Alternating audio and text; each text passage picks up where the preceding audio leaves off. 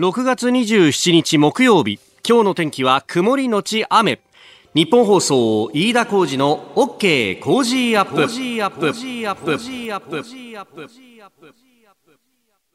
朝6時を過ぎました。おはようございます。ニッポン放送アナウンサーの飯田浩二です。おはようございます。ニッポン放送アナウンサーの新行市佳です。ニッポン放送飯田浩二の OK! Cozy up!。この後8時まで生放送です。えー、今いいお天気なんですけれどもね、今日は関東地方もこの後夕方にかけては傘マークとなってますね。そうですね。お昼過ぎから早いところではあちこちで雨が降って、まあ、夜にかけて降ったり止んだり繰り返しそうなそんなお天気ですね。うん、まあ梅雨らしい天気になるっちゃなるんですけれども、はい、まあ我々今日この放送が終わった後にですね、大阪に出張しまして、で明日明後日と行われる G2020 の国と地域のまあ首脳会議の取材に出かけるわけなんですが。これがですね、えー、今沖縄のあたりで大きな雨を降らせている、熱帯低気圧が、台風となって近づいてくるという話があって、えー、まあ、あの、西日本は結構大荒れの天気になるんじゃないかというような懸念もされております。ね、はい、うん。あの、映像を見ると沖縄のあたりでね、まあ沖縄ってそもそも台風には強いと言われていて、で、水はけも結構いいはずなんですけど、まあ、早原というあたりで、えー、水が交差点のあたり溢れちゃってというようなね、映像が入ってきたりとか、うん、これは尋常じゃないものが来る可能性があるというか、そうまあ、この時期からすでに夏の様相になってきていて、これ、季節が今まで日本って四季と言われてましたけれども、春や秋のこう幅がどんどんと狭まって、うん、えー、夏と冬の極端な気候が、えー、長くなるというですね、はい、非常になんか心配だなっていうのね、感じになってきております。あのー、まあ、西日本の方でラジコでこれタイム、エリアフリーで聞いてらっしゃる方もいると思いますんで、まあ、警戒を怠らないように、昨日あの、山形と新潟のね、えー、地震から1週間と、まだなかなか屋根瓦の復旧ができずにブルーシートがかけられてるようなっていうね。で、職人さんの募集もそこでちょっと紹介をしましたけれども、そうしたらあのメールやツイッターでですね、いや何言ってんすか、井田さんと。去年あった大阪の北部地震、あそこの現場まだビニールシートかかってる家あるんだよっていうようなね、話もあります。まあ、毎年のように豪雨があって、そして地震もこう起こっていると。えー、まあ何度も言いますけれども、備えなきゃいけないっていうような時期になってきておりますんで、本当警戒は怠らないように、まあラジオで、えー、情報は様々あお伝えしてまいりますんで、ぜひこのまま日本放送を聞いていただければと思います。さあ今日も8時まで生放送です。飯田浩二の OK 工事アップ。最新ニュースをピックアップいたします。スタジオに長官各紙が入ってまいりました。今朝はですね昨日の最高裁での再審請求取り消しの大崎事件と、えー、鹿児島県大崎市で1979年に男性当時42歳の遺体が見つかった事件、えー、再審請求が、まあ、地裁や高裁レベルでは認めるというものだったのが一定認めずとなった。えー、それについて、まあ、朝日、それから毎日産経、えー、一面トップというところですね。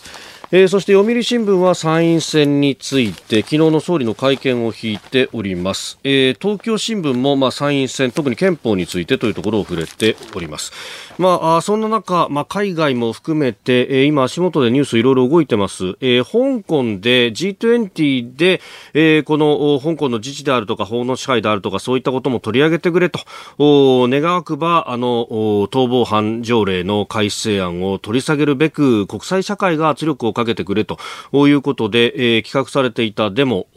夜通し警察の本部を取り囲むというようなことをやってたんですが1時間ほど前からですね、えー、警察察が動き出してかなり前進をしてきたと。で、えー、今抗議者たちがじりじりと後退しているというようなところです、まあ、ただあの、まあ、これライブカメラなどを見ている限りはそれほどこう大きな衝突であるとかあるいは、えー、前回のように催涙スプレーであるとか、えー、それからあのビーンバック銃というようなことを呼ばれますけれどもあの麻の袋の中に鉛の玉が入っていて、これを散弾銃で撃つというようなですね、えー、そういったものも使われてはいないと。まあ、ある意味、平和的な抗議が続いているという、まだ今のところはそういう状態になっております。で、それから気になるところでですね、えー、2018年度、去年の税収が、えー、過去最高を記録したと、えー、60兆を超えてバブル期末期の1990年度を上回って過去最高となったことが昨日分かったと。おこれ各紙経済面で、まあ、囲みのような小さな記事で載ってるんですけれども、これ、正式にはですね、財務省7月上旬に公表する見通しと、まあ、なんですが、各紙一斉にこの記事を書いていると。まあ、あのー、記者クラブ発表が当然あったんでしょうけれども、まあ、これ、あの、気をつけてみなきゃなんないのはですね、えー、税収は過去最高になったということなんですが、えー、GDP の二次速報というのが6月10日に出ております。で、これ、1、3月期の数字が出てますんで、えー、1、3月期の数字が出たということは、年度の数字も出たということなんですよね。で、えー、これ、改定されたところで言うと、2018年度は、あ実質成長率、まあ、物価の変動なども加味した実質成長率で0.7%成長。で、一方で、まあ、これ、あの、数字をまずはガーッとこう積み上げてって、えー、前年との対比を見るという、えー、名目の成長率だと0.5%になるんですね。普通は成長しているとですね、成長とともに物価も上がりますんで、まあ、例えば、給料はドーンと2%上がったけれども、まあ、あるいは5%上がったけれども、物価が3%上がってるから、あれこれ、あの、額面上5%上がってるけど、買えるものを考えると差し引きは2%増だよねと。これが、あの、名目と実質の関係みたいなもんなんですよ。で、普通は成長してると、名目の方が高い成長率で、で、物価の変動を加味した実質っていうのはちょっと低めに出るんですが、えー、名実逆転といってですね、物価が下がっているデフレ期にはこれが逆転してしまうんです。要するに、えー、名目で成長しているよりも、物価の変動、物価が下がってるから、マイナス引くマイナスはプラスになるじゃないですか。そうすると、えー実質成長率のが高く出ちゃうというのがあって、今申し上げた通り、2018年度は名目が0.5に対して実質は0.7と。物価が下がってるから実質のが高く出ちゃってるっていう、えー、デフレ化にこれある現象なんですが、えー、ことほどさようにですね、これ、あのー、もう今、2018年度ってちょっとデフレ気味になっていて、で、その流れっていうのが2019年度に来てるんです。で、なんでじゃあ2018年度がこんないい数字だったかっていうと、その前の2017年度がとっても良かったからね、といううことがあるわけなんですね。で、えー、なので、これから先ちょっとまず青い一息だぞっていうのが一つ。それから、えー、消費税を上げなくっても税収ってこれだけ上がるじゃんっていうのがもう一つ。で、さらに、その税収が上がるじゃんっていうのは、たった1%に満たない成長率であっても、それを続ければある程度じわじわじわじわと税収は上がってくるじゃんというのがあるわけですよ。で、それを考えるとですね、えー、国家財政が赤字で破綻するとか、これ危ないからやっぱり消費税を上げて、えー、あの、国家の財政を安定させなければいけないんだっていうのが、いかにまやかしであるかというのはですね、数字はこれ表してるということがよくわかるわけなんですよね。で、えー、その辺というのも G20 でこれ議論になるのかなというところです。まあ、あと一つトランプ大統領の発言というのも連日言ってますけれども、あの、安保条約が日本とアメリカの関係でアメリカにとって不不公平であるというようなことを FOX の電話、FOX ビジネスですか、電話インタビューで明らかにしたということがあります。これ、あの、ブラフで言ってるんであればというのが一つと、それから、えー、もう一つの可能性として、本気で言ってきてるんであれば、さらに問題だということがあるんですが、いずれにせよですね、日本の安全保障を考えたときに、えー、アメリカ頼みのままでいいのかという議論をそろそろ始めないと遅きに失する可能性があると。まあその意味で憲法改正も争点だっていうのは確かにわかるんですが、さあそれを選挙で本当に真面目な議論になるのかどうなのか、えー、そしてこの国をどうやって守っていけばいいのかというあたり、一緒に考えていければなと思っております。ご意見お待ちしております。メール COZY cozy アットマーク 1242.com です。あなたの声を届けますリスナーズオピニオンです。ニュースに対してのご意見お待ちしております。今朝のコメンテーターはジャーナリスト鈴木哲夫さんです。取り上げるニュースは、あ国会が昨日閉幕ということで、この後参院選へ向かうというあたり、まあ総理の会見などもありましたので、えそれについても触れていきたいと思います。それから日仏首脳会談 G20 に向けて外交スタートです。えキーワード大崎事件、えさらに6時40分過ぎのスクープアップのゾーンでは政府が子どもの緊急安全点検を調査と。えー、不登校で虐待の恐れ2893人というニュースが入ってまいりました。メール、ツイッター、こちらです。メールアドレスは、 cozy アットマーク 1242.com。アルファベット小文字で COZY で cozy です。cozy アットマーク 1242.com。ツイッターは、ハッシュタグ cozy1242、ハッシュタグ cozy1242です。ご意見をいただいた方の中から抽選で3人の方に番組オリジナルの防災アルミブランケットをプレゼントします。必ず住所、お名前、お書きの上お送りください。いただいたオピニオン、この後ご紹介します。本音のオピニオン、お待ちしています。あなたの声を届けますリスナーズオピニオンをいろいろメールやツイッターもいただいてますが、こちら大阪から聞いてらっしゃる方ですかね。えー、えー、三田あひろゆきさん。大阪雨降り出しましたよ、と。えー、6時4分。あ、そうですか。もうすでに降り出してますね。えー、それからあこちらは笠原さん70歳の方メールです、えー、日米安保条約は不公平だとまたまたトランプ大統領が言ってますね。アメリカ軍の駐留費をしっかり日本が負担しているのにねと。いや、そうなんですよ。あと、アメリカの、まあ、軍の艦艇だとかのメンテナンスとかっていうのも日本の技術は相当こう入ってますし、で、えー、他の国々にあるアメリカ軍の駐屯地っていうのは、まあ、基地というものは基本的に、まあ、あの、駐在というか、営業所レベルなんですが、あの、軍事の専門家の方に言わせると、日本にある第7艦隊の司令部であるとかっていうのは、まあ、あの、ある意味、死者がそのまま来てるというようなところで、で、かなり、あの、レベルの高い意思決定能力がある。まあ、で、ここでもって、えー、太平洋からアジア、そして中東のあたりまでを全て見ているということも考えると、アメリカ軍のその地球全体のプレゼンスに対してこの日本というのが相当なこう役割を占めているっていうのはおそらくそこまで意識せずに発言と大統領はされていたのかなというような気もいたします。まあそれはむしろ日本人が、えー、きちんと理解してその理解をした上でアメリカにと対してプレゼンをしていかなきゃならないと。まああの理想を言えば日本が自分の国を自分で全部守るというのが理想なんですけれどもこれだけですね、えー、周りに何をするかわからないぞっていう国家があったりとか、核持って脅してくるぞっていう国家があったりとかする中では、やっぱりこのアメリカの抑止力っていうのも頼った方がリーズナブルという考え方もあります。ご意見お待ちしてます。COZY cozy アットマーク 1242.com です。7時台はコメンテーターの方々とニュースを掘り下げていきます。今朝のコメンテーター、ジャーナリスト、鈴木哲夫さんです。おはようございます。はい、おはようございます。お願いします。将棋カフェですって、なんかね、いろんなおしゃれなものが出ますね。いやだけどね、ちょっと、まあブ、ブームなんでしょ？うん、みたいですね。うん。いやだから僕らのちっちゃい時は、あれね。ね。演台にいや僕はおじいちゃんに教わりました、ね、あおじいちゃん教わりました、はい、そう確かにそのねあの親子だったり孫とのコミュニケーションみたいなのありましたもんね、うん、そうですよね、うん、はい。えー、今日もニュース解説よろしくお願いします。は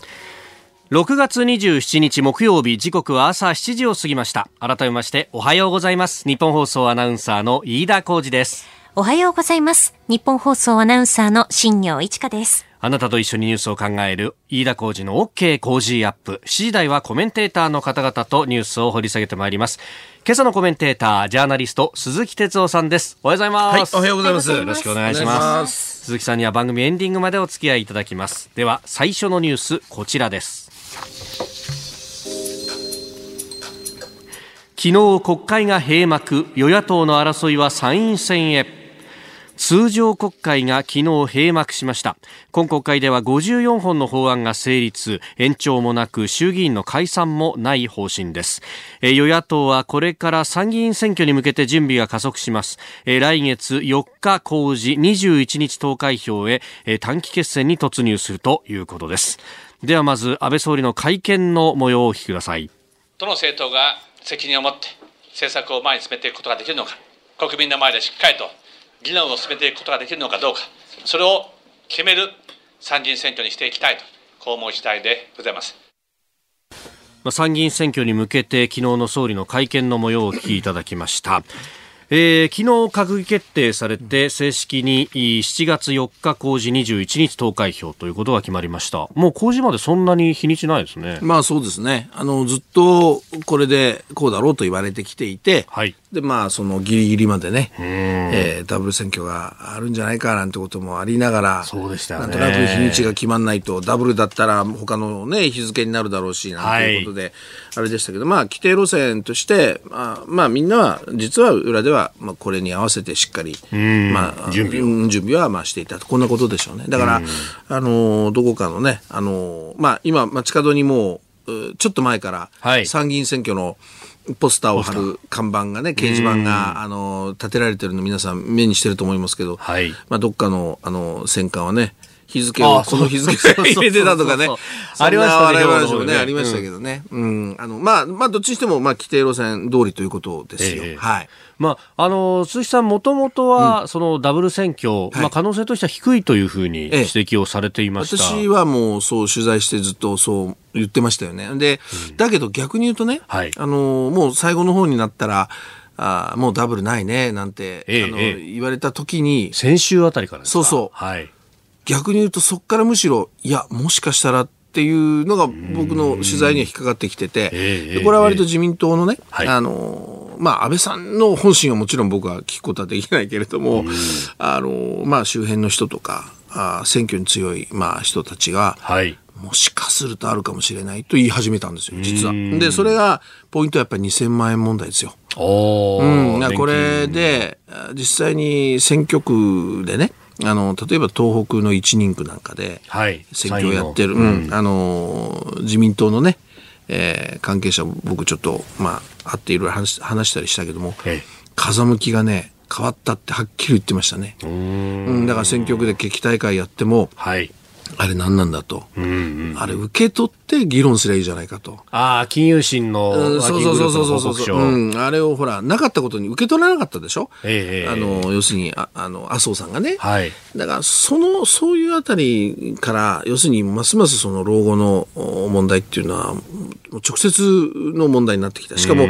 その、まあ、自民党の実は候補が言ってたんだけども、はいやっぱりね、あの、年配の方にこう、ど真ん中のこれテーマなんですよね。この老後どうなのかっていう。この方たちはみんなね、政治に熱心だしね、投票に行くんですよ。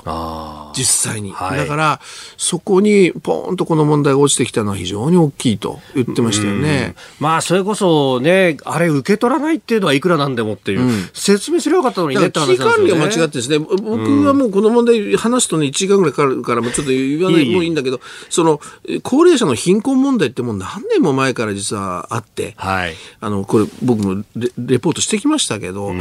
だからね、あある意味ではようやくそれがね、隠してきたんだけど政府は、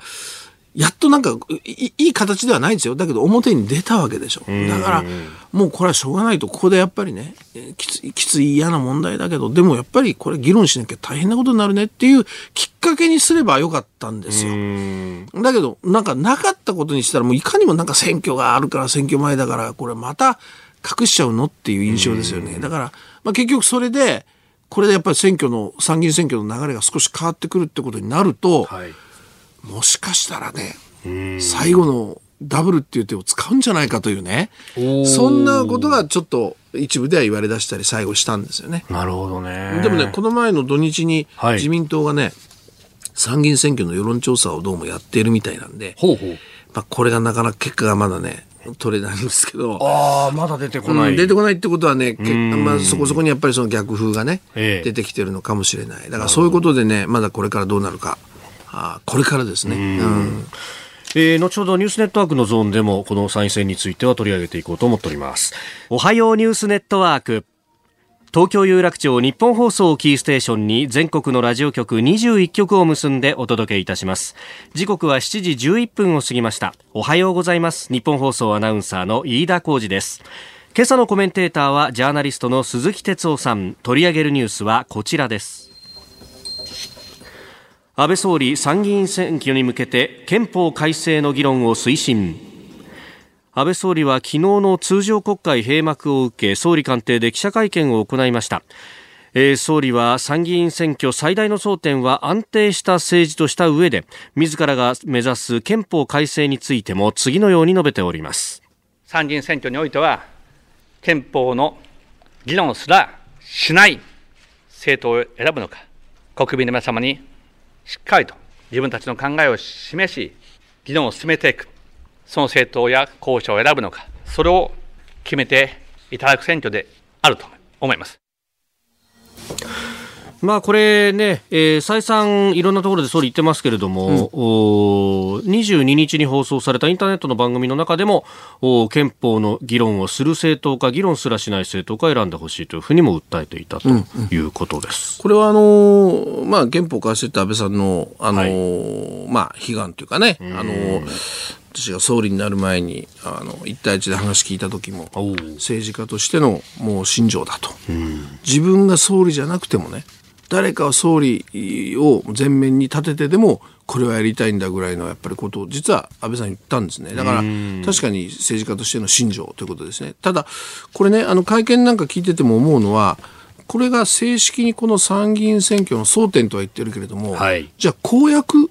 なのかと。いうとそうじゃないですよね。だから例えばまあ普通に考えればですが、はい。これ安倍さんが、まあ、任期があ総裁任期を考えれば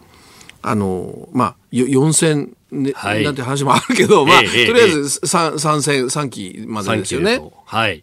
そうすると自分の任期内では今度の参議院選挙は最後の参議院選挙になるわけですよ。あそうですね。ね？総裁任期21年。1年までだから。そうそうそう。うん、だから、で、次の参議院選挙はもう22年、ね、そうですね。3年後ですもんね。うん、ということは、その安倍さんの任期内最後の参議院選挙で、はい、改憲勢力が3分の2、この参議院で取れなければ、うん、もう発議できないわけですよね。ということは、これを本当に公約で全面的に絶対にやるんだっていうことを、例えば一番に掲げて、はい、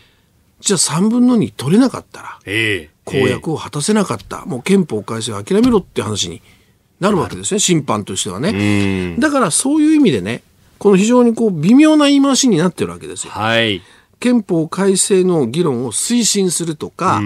その議論をする政党を選ぶか選ばないかとかね。はい。ということで、だから憲法改正を最後のね、うんうん、旗に掲げた選挙にはなってないというここはしっかり見なきゃいけないと思うんですね。うんうんうん、それからあのこれは僕はあの安倍さんにしてみるとこのこれがあまあ一つだだしそれからあの、うん、つまり安定政治の安定というのが一番大事だ、はい、これを、まあ、争点にしてという、これは安倍さんが言う争点。これいいいいんです。ね、いいんですよ。うん。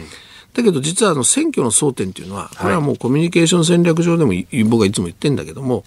争点決めるのは、政党でも候補者でもなくて、有権者なんですね、選挙っていうのは。はい、だから、安倍さんはやっぱり自分たちが、つまり自民党が、与党が勝つための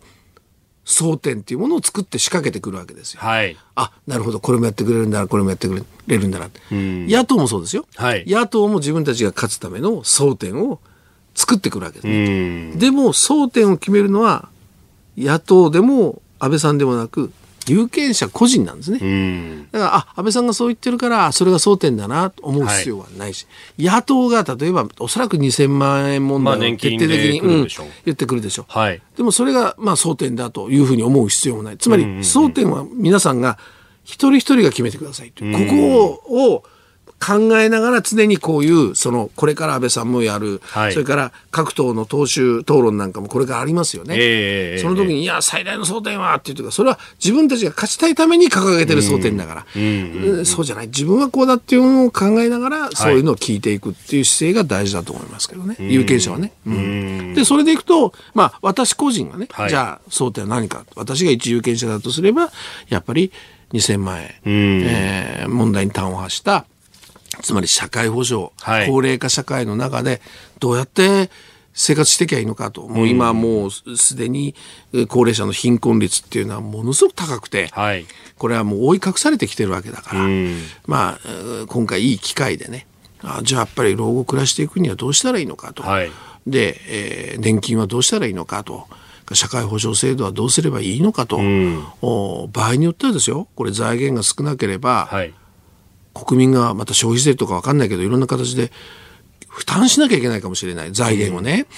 そういう国民にとって耳の痛いというか厳しい現実も考えなきゃいけないわけです、この高齢化社会の問題社会保障はね。でもそれをもう逃げずにねもういい機会だから、はい、与党も野党もまあ一つプランを出し方向性を出し、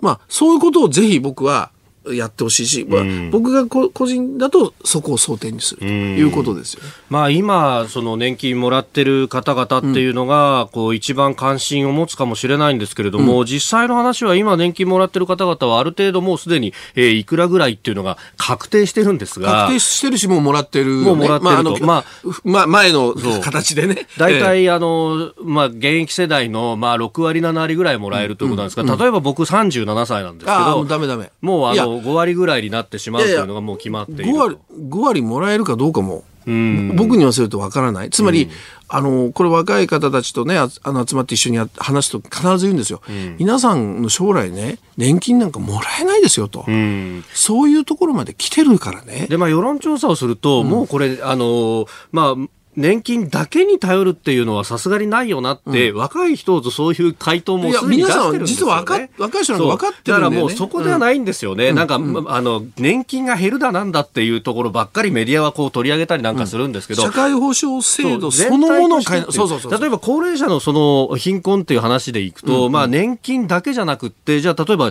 その生活保護も含めてどうするんだとか、で、じゃあ最低賃金と生活保護とどっちの方がとか、で、えー、そうなると、じゃあ経経済全体のパイを広げるとかそういう話にもなるのかとか。その通り。なんか大きな話じゃなくても今マクロじゃなくてミクロになっちゃってますよね。だからね年金問題とか言う人いるじゃないですか、これあのとかメディアもあるけど僕はもう年金って賠償化していいのかっていうふうにもいつも言ってるわけです、はい、僕は2000万円問題に端を発した少子高齢化社会の中での社会保障を根本的に考えるっていう、ちょっと長いんだけど、僕は必ずそう言ってるんですよ。まさに飯田さん言うようにね、年金だけじゃないんだ。だから、その他の制度も含めてね、これ小泉進次郎議員なんか言ってるけど、はい、まあ、いいきっかけなんですよ。これ根本から見直さないといけない。それからね、これあの、7月1日からあの、実は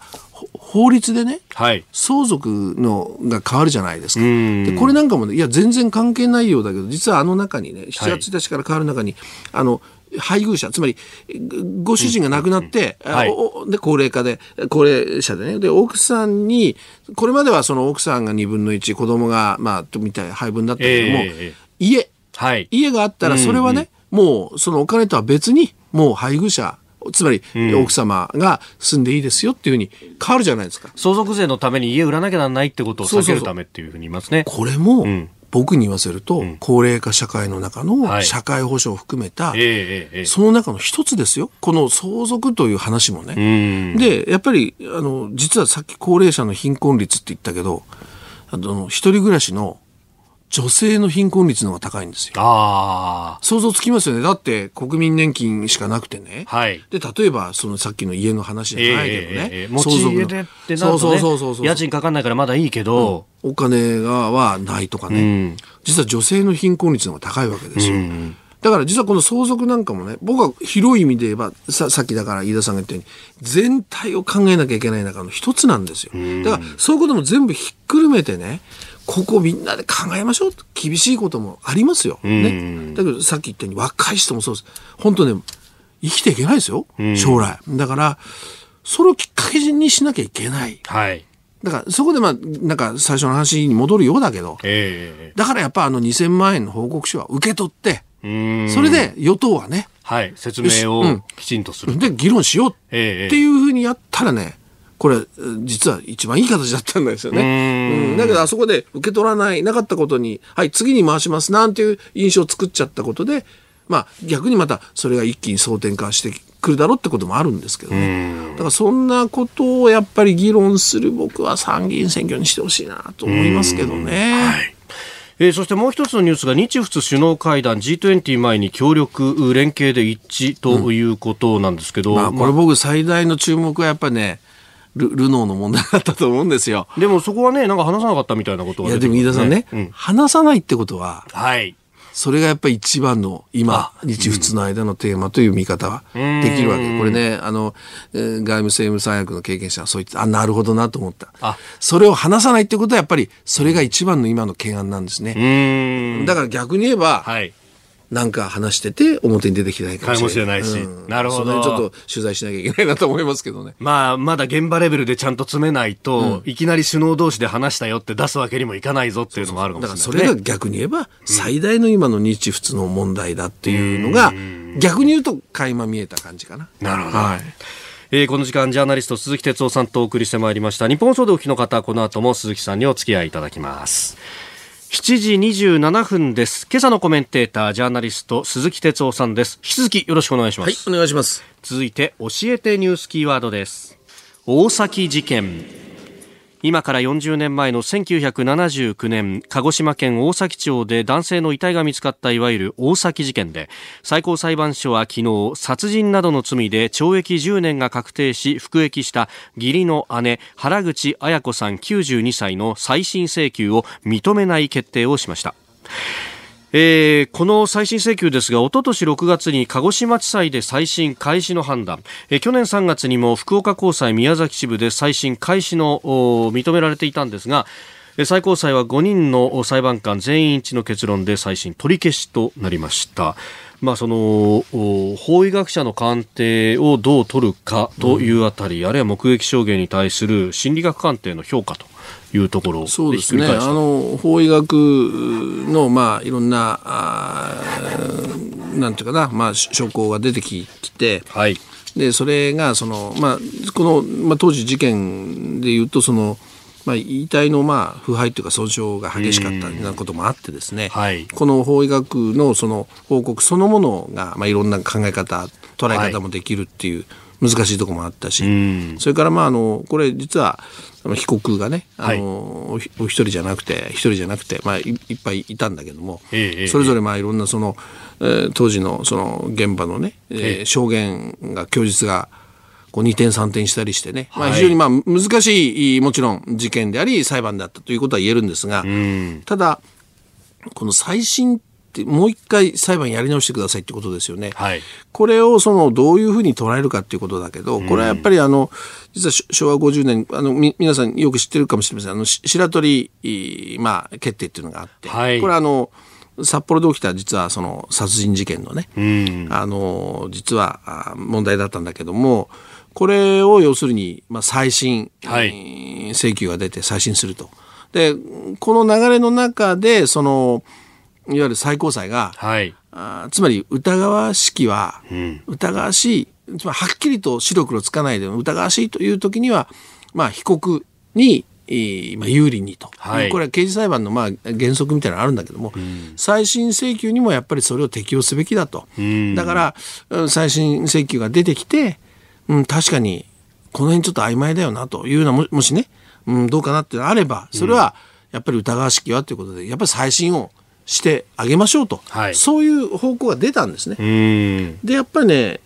これ私も司法3年間担当しててその中で私はその再審、えー、まあ、裁判っていうのはねあの担当したことはないんですけど経験はね。だけどその,、まあ、あの弁護士だとかいろんな人たちに聞くとやっぱりねその白鳥決定から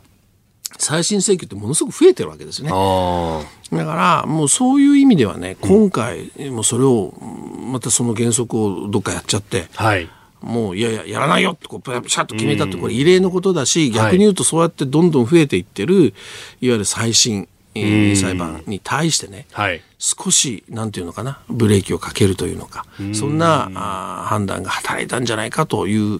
ふうに言う人が多いですね。うん。ね、だからこれは非常にもうも、まあ、問題というかね、はい、課題を残しますよ。だからやっぱり最新の根本であるその基本である疑わしきは被告に今有利にという有益にと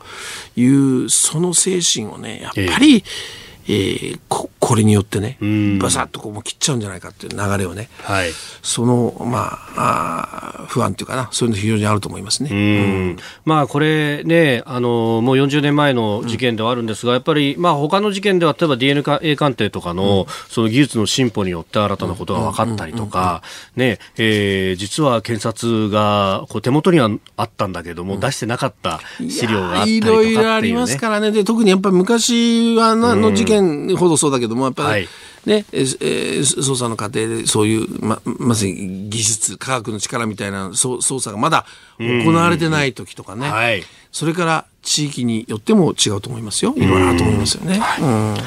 い、え今日のキーワード、大崎事件でした。さあ、メール、ツイッター、いろいろいただいてますが、G20 いよいよ始まるぞというところで、大阪、堺の方、えー、書道は2段、お腹は3段さんからいただきました。G20 が行われるこちら近畿、やっと梅雨入りしました。私は堺市に住んでますんで、G20、それほど生活に影響はないんですが、息子の通う幼稚園で給食がなくなって、今、お弁当を作っていますと。うんえー、給食会社から交通規制のため食材の確保が難しいと通知がありました。仕方ないですね、と。いや、そうですか。僕ね、あの、先週大阪行きましたけど、タクシーの運転手さんなんかも、はい。商売にならないって言ってましたね。全部規制だし。で、規制されるからみんな、都心にもう出てこない人が、トランプ大統領が東京来た時もそうだったじゃないですか。街がガラーンとしたでしょ。だからねもうこれもう経済打撃ですよなんていうねだから経済をせっかく話し合うのに経済打撃ですよなんてね。でもまあこれはしょうがないよね。警備上ね、まあ、警備上はってところですもんね、まあ結構生活に影響出ますよね。まあ確かにこれ四半期のね四六の締めの日だからそうだ月末でね。結構月末で大変な人多いですよね。そうですよね時刻7時43分になるところです。お送りしております日本放送飯田浩二の OK 工事アップ。お相手は私日本放送アナウンサー飯田浩二と新業一華がお送りしています。今朝のコメンテーターはジャーナリスト鈴木哲夫さんです。引き続きよろしくお願いします。はい、お願いします。続いて、ここだけニューススクープアップです。この時間最後のニュースをスクープアップ政府が子どもの緊急安全点検を調査。不登校で虐待の恐れ。2893人。政府が設置した厚生労働省と文部科学省の合同プロジェクトチームは昨日学校を長期欠席している子どもの緊急安全点検の調査結果を発表しました。調査によりますと虐待の恐れありと判断された子どもは2893人可能性を否定できないが1万849人で合わせて1万3742人に上ることが分かりましたえー、調査は2月の1日から14日の2週間の間一度も投稿していないという18万7462人が対象ということであります。まあ、これ、今国会で児童虐待防止法と児童福祉法が改正されて、はい、まあ、親のね、その虐待であるとかっていうのも、うん、まあ、法律として厳しくやっていこうということになってきてはいるんですが。うんうん、あのー、今おっしゃった、そのまさに、あの、改正がね、はい、えー、の法律が通ったという。えー、でもね、本当にもう遅いぐらいなもう遅くて遅くてもう遅いって話ななんですよ。はい、ようやく、ようやく一歩進んだっていう感じ。で、これはやっぱりね、もう本当に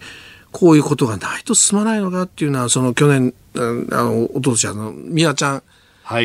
の事件があったり、はい、その後、そうそうそうそう、その後、はい、虐待のいろんなその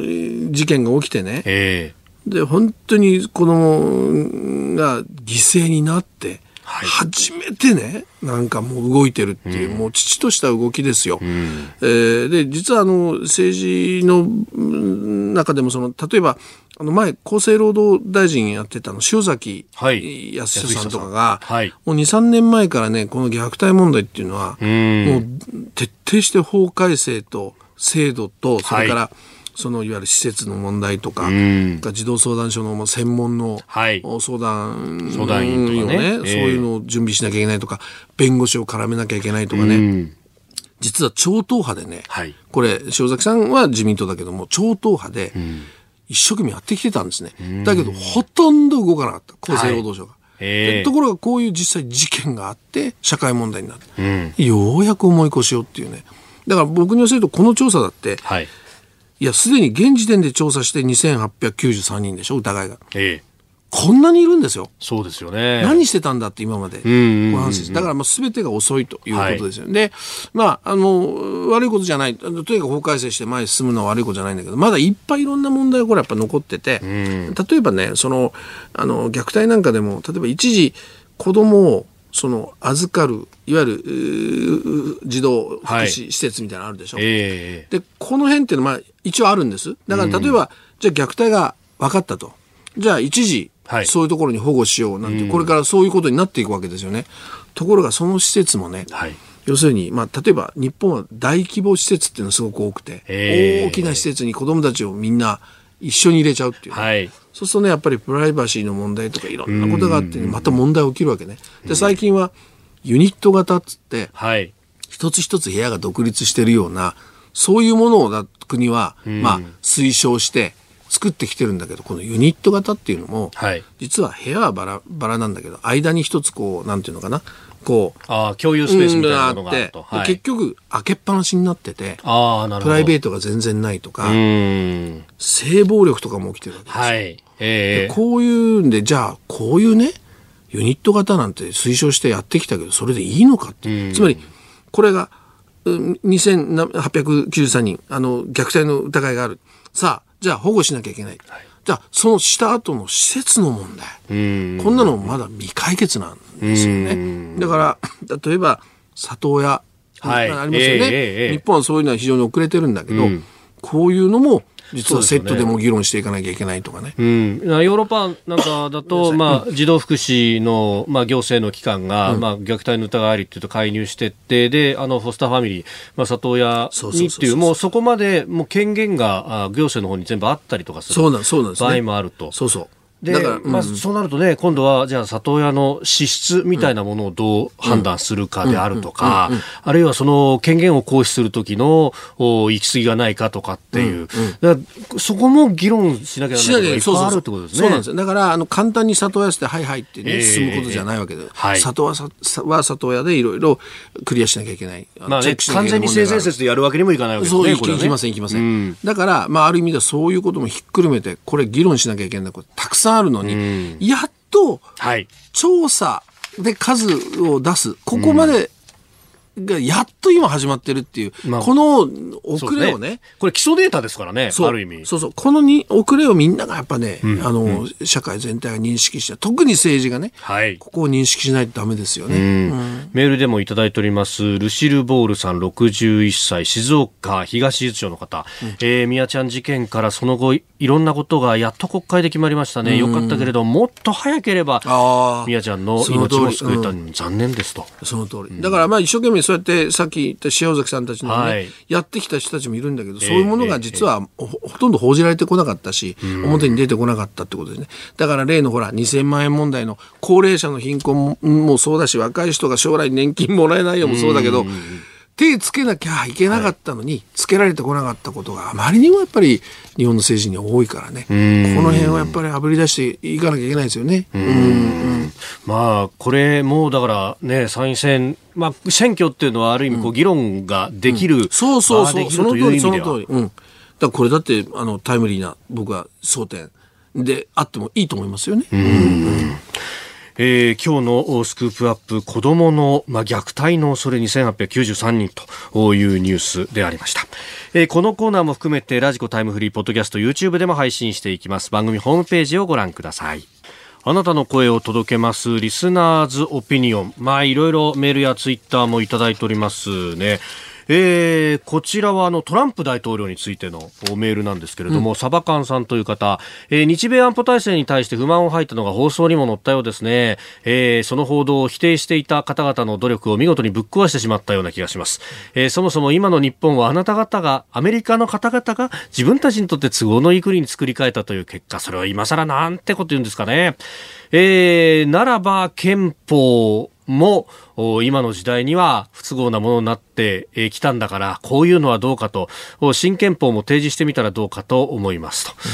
と、うん、いうような。いや、ね、でこれねやっぱりもう得意のブラフって脅しですよ。はい、あのいや僕日米安保は決して偏務的じゃないと思いますよ。はい、どれだけ日本がねじゃあ犠牲を強いられてる日米地位協定なんかそうでしょ？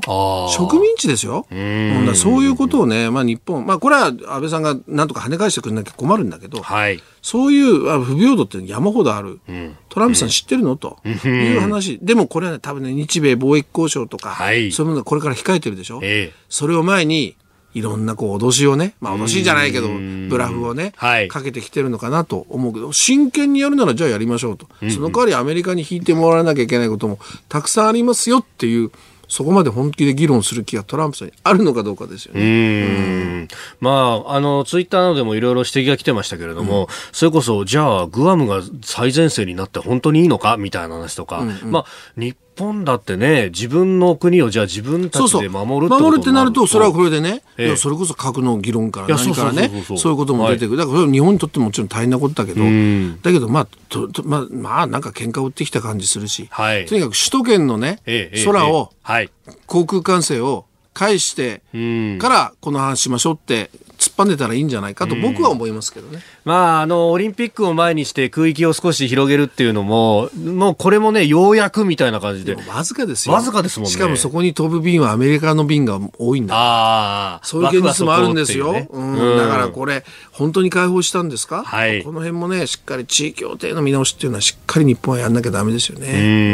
ん。まあ、地位協定の話、まあ、鈴木さん何度も指摘されてますけれども、この、あの、ある意味トランプさんと関係のいい安倍さんだからこそできることなんじゃないかそうなんですよ。そういうタイミングだからこそ今言えるでしょっていうのが僕の考えなんですよね。うん、だから、ぜひやってほしいし。でもその分、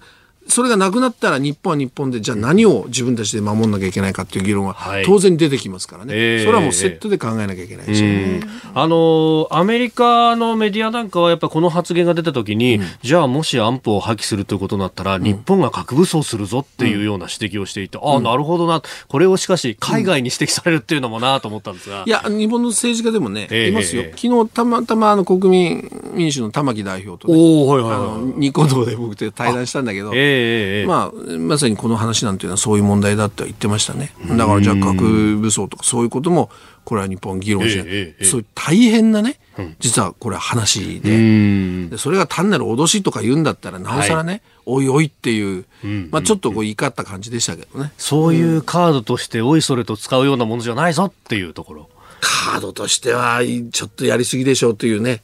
うしませんか？うん。いや、ね、昔はだって、なんか、安保法法制というか、この安全保障条約って、瓶の二論なんて言って、うんうん、日本は潜在的にこう力があるから、それを抑えつけるためにあるんだみたいな話も、まことしやかに言われてたじゃないですか。うんうんうん、あれ、そういうこと違ったの？みたいなね。いや、だから、トランプさんのその一つの発言とか言動の軸っていうのが、